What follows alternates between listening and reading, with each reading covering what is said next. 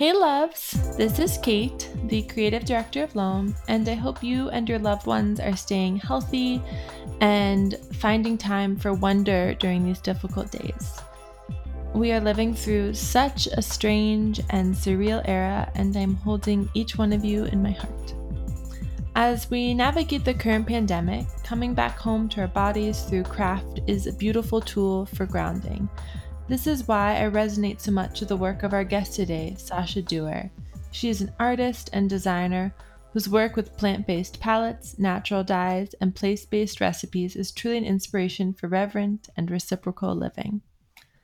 Sasha is an adjunct professor at the California College of the Arts with a joint appointment in textiles and fine arts, where she designs curriculum and teaches courses in the intersections of natural color, slow food, slow fashion, and social practice. Her work has been shown in galleries, museums across the United States and abroad. In 2007, Sasha founded Permacouture Institute to encourage the exploration of regenerative design practices for fashion and textiles. Her extensive work with plant based palettes and ecological principles through local land based sources and community has been featured in the New York Times, American Craft Magazine, Selvedge, and the Huffington Post. She is the author of the Handbook of Natural Plant Dyes, Natural Color, and the recent released Natural Palettes. Sasha, thank you so much for joining us today. Thank you, Kate. I'm really happy to be here and to be able to have this conversation with you. And I really just feel very grateful. Me too. And I'm glad we could make it work with our time zone. So that alone is a huge. Yes. is awesome. So, Natural Palettes, first of all, it's just a stunning book but it really inspires readers to understand how plants can be used holistically. Paging through this book, the colors are so evocative and vibrant, and to me, they tell a story of relationship, of what it means to connect to plants and to see plants as in this whole new light. So, can you share some about the genesis for this book and particularly how coming back to this color guide, as it were, has nourished your own creative process? Absolutely. For me, I mean, I think what you were just saying about the plants, that's really a core, it's a core, um, just a center for me, I would say, in my practice and also working with natural colors because there's so many different ways to feel connected and also to just kind of start to create like a process for storytelling and also um, yeah, I would say just different ways of understanding holistically, like a landscape or the leftovers of your dinner or the weeds in your own backyard, and to start to see like how many different levels of stories that those plants have um, and can share in a very visual way. Can you walk us through the layers of story for a plant in particular that you connected with as you were writing this book? Uh, absolutely. it's always for me to choose because I have so many. They're they're like children to me. So how do you choose? Um, but yeah, I mean, I would say like this book really was a labor of love um, on a number of levels. It's a book that I'd wanted to write and create for about 20 years ever since I was working on my MFA, like back in early 2000s. Um, and it was really because the ingredients and the terroir of creating colors this way have so much participatory aspects of getting to know a plant, like whether it's, you know, recognizing that even like a peel or a seed can have potential for making a beautiful palette or you know being able to forage and having that sensory experience of being in the woods and you know collecting birch bark off the ground. Um, there's just so many different ways that you do feel like you can go to the origin uh, or understand maybe something that is overlooked within a plant or you know within the day to day even like a bouquet of flowers that is beginning to wilt and you know being able to translate those into a rainbow of hues is just like um yeah it's a wonder. So i would say like doing the creating this book because there were so many plants involved and in fact like as i was saying it was a labor of love. I had to work with over 500 different versions of each of them and you know um and many of these images I just shot in my backyard or in process. And so I got to kind of fall in love with each one of them. Um, I would say maybe one plant that I'm just going to pick up the book and like flip through and just pick one out just to talk about. Um, but yeah, I mean, I guess for me, it's like one of the plants that I talk about in a way of first falling in love with natural color was, you know, creating it even as a young child, um, but working with balsam branches and spruce cones and, you know, that smell that even in the dye bath, like you're getting a whole experience. And it's like almost color soothing for the soul as you're creating these palettes but you know it's also a very sensory experience and so for me one of the palettes that i have in here is called forest bathing and it was really like a reference to coastal Maine, which is where I grew up as a very small young child. Um, and so being able to recreate some of these smells, like in my dye bath, was really a process of, you know, reconnecting and kind of deepening, like, I guess, the senses and feeling um, color kind of through and through in that respect. I yeah, I loved the forest bathing too. That one really connected with me and one of the things that I especially love, actually, about all of your books, um, but this one, given that just the emphasis on color, was how it really inspired me to re-see my my everyday, which feels especially so important right now when we're kind of all just in our homes, mm-hmm. um, you know, and adventure is taking on a different texture and a different manifestation, and I felt like this book was an invitation into a new kind of adventure where can I where I can work with what's already around me and be invited into a really reciprocal and respectful relationship of listening and learning from plants. And yeah, I felt like it it really inspired me to take an adventure in my own container garden on, on my apartment balcony. I was like, this is awesome. This is what I needed oh, in this moment. yeah. Um, yeah, I mean, it's funny because recently a friend of mine who she wrote the most beautiful review for this book, but she was like, it's really not like a book, it's more like a place or it's not a she said also too it's not like a how to but it's more of a why to and that's is really you know that's makes me really happy that you are having these little adventures in your everyday because of it. Um, but yeah, I mean, I would say like that that was a strong component of this book, and you know, something that I really love about plant based color is that you can use the weeds and you can use the waste and you can think about um, you know a whole plant even the part that you might be using in a different way for something else that the stem or you know the branches like you know in a palette i have called orchard pruning it's just even the prunings of all your fruit trees that allow your trees to be more productive and at the same time can give you super beautiful hues to create with. Um yeah that there's just like there is like an inherent sense of wonder and just you know knowing even something like a banana peel can make beautiful like deep dark grays and blacks and you know there's there's a lot of resourcefulness in that and i think in some ways even the limits of just being like what do i have what plants are around me that those limits can build so much creativity and just starting to learn and to you know hear and to see and to smell and to have all your senses be open to that process yeah, because it really is a total sensory process. And I love what your friend shared that it's more of a why to than a how to. That that really resonates.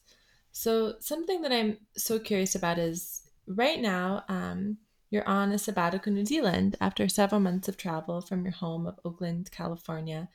And I'm so curious to know, as as an artist who's really invested in creating place-based recipes and plant-based dyes, when you encounter a new landscape, um, especially during these strange times, Um, how do you create a sense of home through connection to plants? What is that process of coming into conversation with plant life look like for you?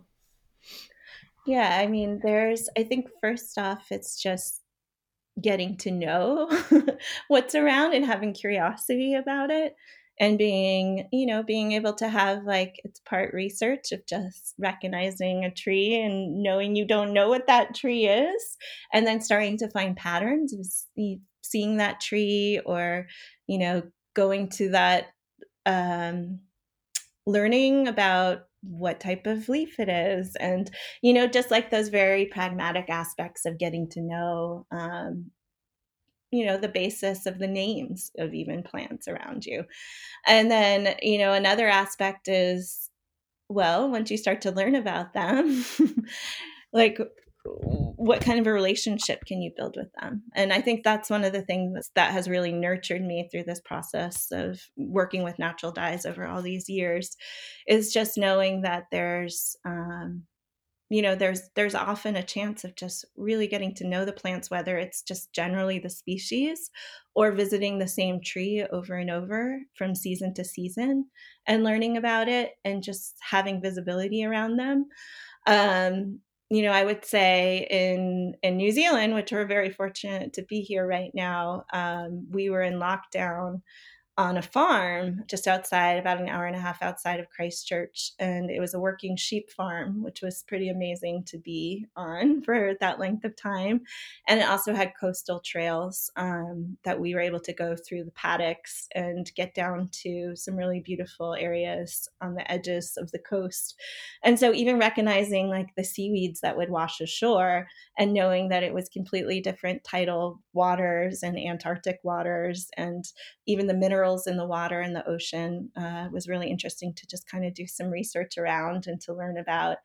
Um, and then even to just like firsthand be able to see some sheep getting sheared and knowing there was wool that was just, you know, even as mulch in the garden of the place we were staying at and seeing how the ingredients come together and kind of start to create a language with what's there, which is really always fun when you're working with natural plant-based ingredients and you know materials and seeing how they come together.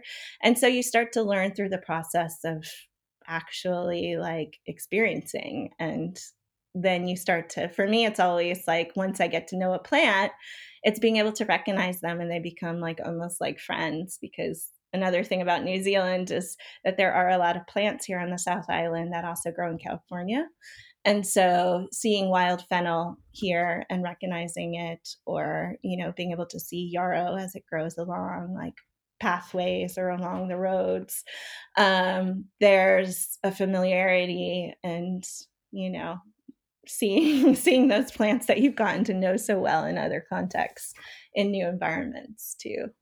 That is really such a special experience and i love what you said about it feeling like you're making friends one practice that I've kind of been tending to each day during lockdown is going on these little witnessing walks mm-hmm. um, where I just go through my neighborhood and just like witness the plants. Mm-hmm. And mm-hmm. each time my goal is to like, okay, learn the name of one more one more wild weed or yeah one more you know flower and it does create a sense of friendship and community totally um which well, feels so needed right now. absolutely. And also just learning, I mean, the more like both on the micro level is getting to know the plants, maybe even just the ones in our backyards that we might not know the names of.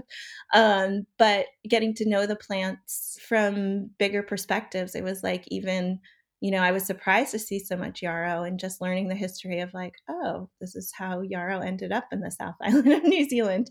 But also just getting to recognize all of these very unique plants that are only native to this area of the world in this particular part. I mean, the recognition of um, learning who they are and recognizing like the cultural and creative histories around them is also just like a phenomenal, eye opening process to go through. Um, and that's everywhere. I mean, it, it, has been like a really just blessing of a year in many respects to have uh, gotten to see so many different landscapes and how people work with them and you know learning particularly about um, yeah just different regions and relationships to the plants that grow there can keep you busy is how much how much wonder there is it's for sure Totally, which is a good thing to always remember. you mm-hmm. don't have mm-hmm. to go. It can start in your backyard and it can span the world. exactly. You don't have to go very far to find a lot of no, wonder. So true. So I'm curious to know that, you know, as someone who teaches um, on plant based dyes and works a lot with color and textiles and slow food and slow fashion, do you have any best practices or protocol that you share with your students? who are interested in pursuing this work? Yeah, I mean, it, it depends on the student and their and and also too like what uh, their goals are, and I think that's been like a that's been a wonderful thing over the years. Um, I know we share this in common, but I too got a permaculture degree many years ago, and I really did it, you know, with with a perspective of like how can we work with regenerative aspects um, you know collectively and individually and i think it really does come down to it depends on what makes something a best practice because it depends on like the person the community the relationship the season the cycle like what makes sense. And so with that in mind like you know with my students too like whether they're creating a work of art or designing a fashion line that they want to get going and to have some sustainability to it over the long term is that really just starting small um, and you know being aware and working with what you have and trying to understand what makes sense and you know as you see things become successful with every step to add to that and to give back to that even more and it will give back to you and I think that's always the best way to start is just to start small. And so, like, even with plant dyeing it's like, you know, get to know and properly identify what plant you're working with and learn about its, you know, ethnobotanical history and how does it fit into your community? Like, is it a weed, meaning that there's an abundance of it? How can you work with it? And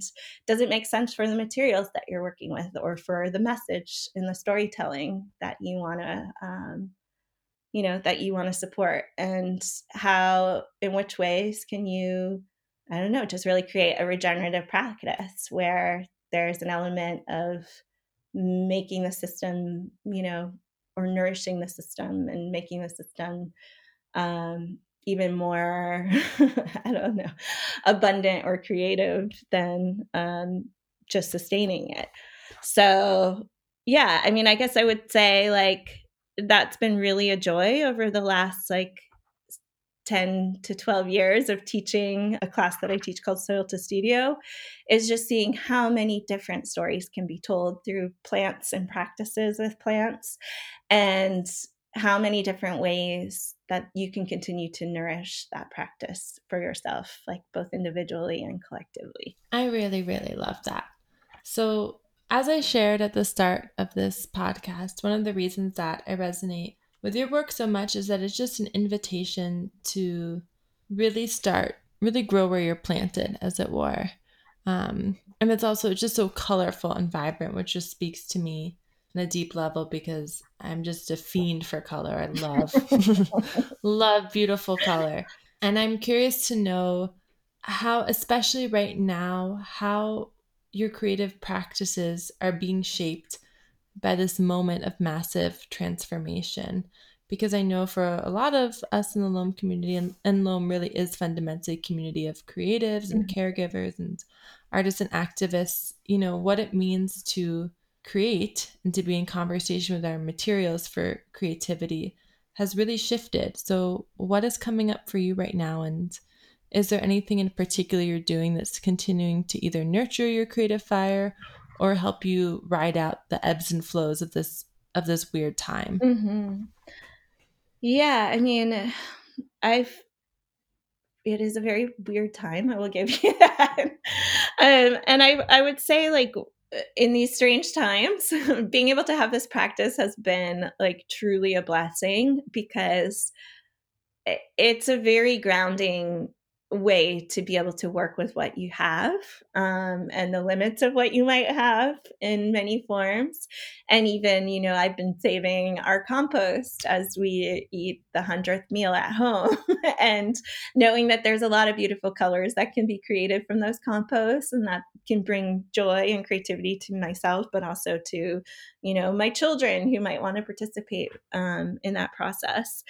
But you know, I feel like I just feel really honestly pretty grateful to have this relationship to ingredients and materials and to ecologies and to you know even to the day to day of um, potential of something that might just be overlooked and i think that's an important um yeah I, I think that's an important beacon of hope in a lot of ways is that even with a weed or just even a peel like you know recently i worked with some passion fruit peels and just there was literally like a rainbow that came out of like two peels and we enjoyed the passion fruit and had a delicious like passion fruit drink out of it.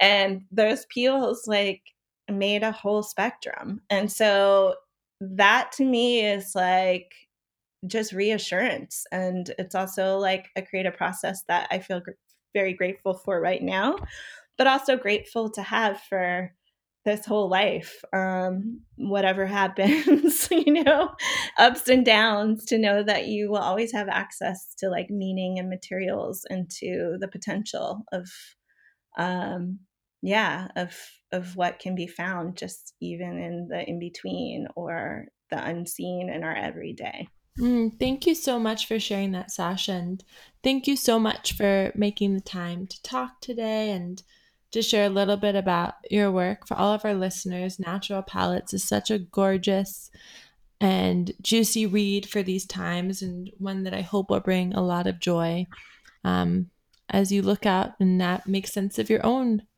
landscape. Thank you, Kate. I'm really honored to be on this program with you. Yeah, thanks so much. All right. And I want to thank our podcast editor, Isaac Silk, um, and Isaac Silk and Faith Harding for our intro music, and to you all for listening. Um, I really love being in conversation with you.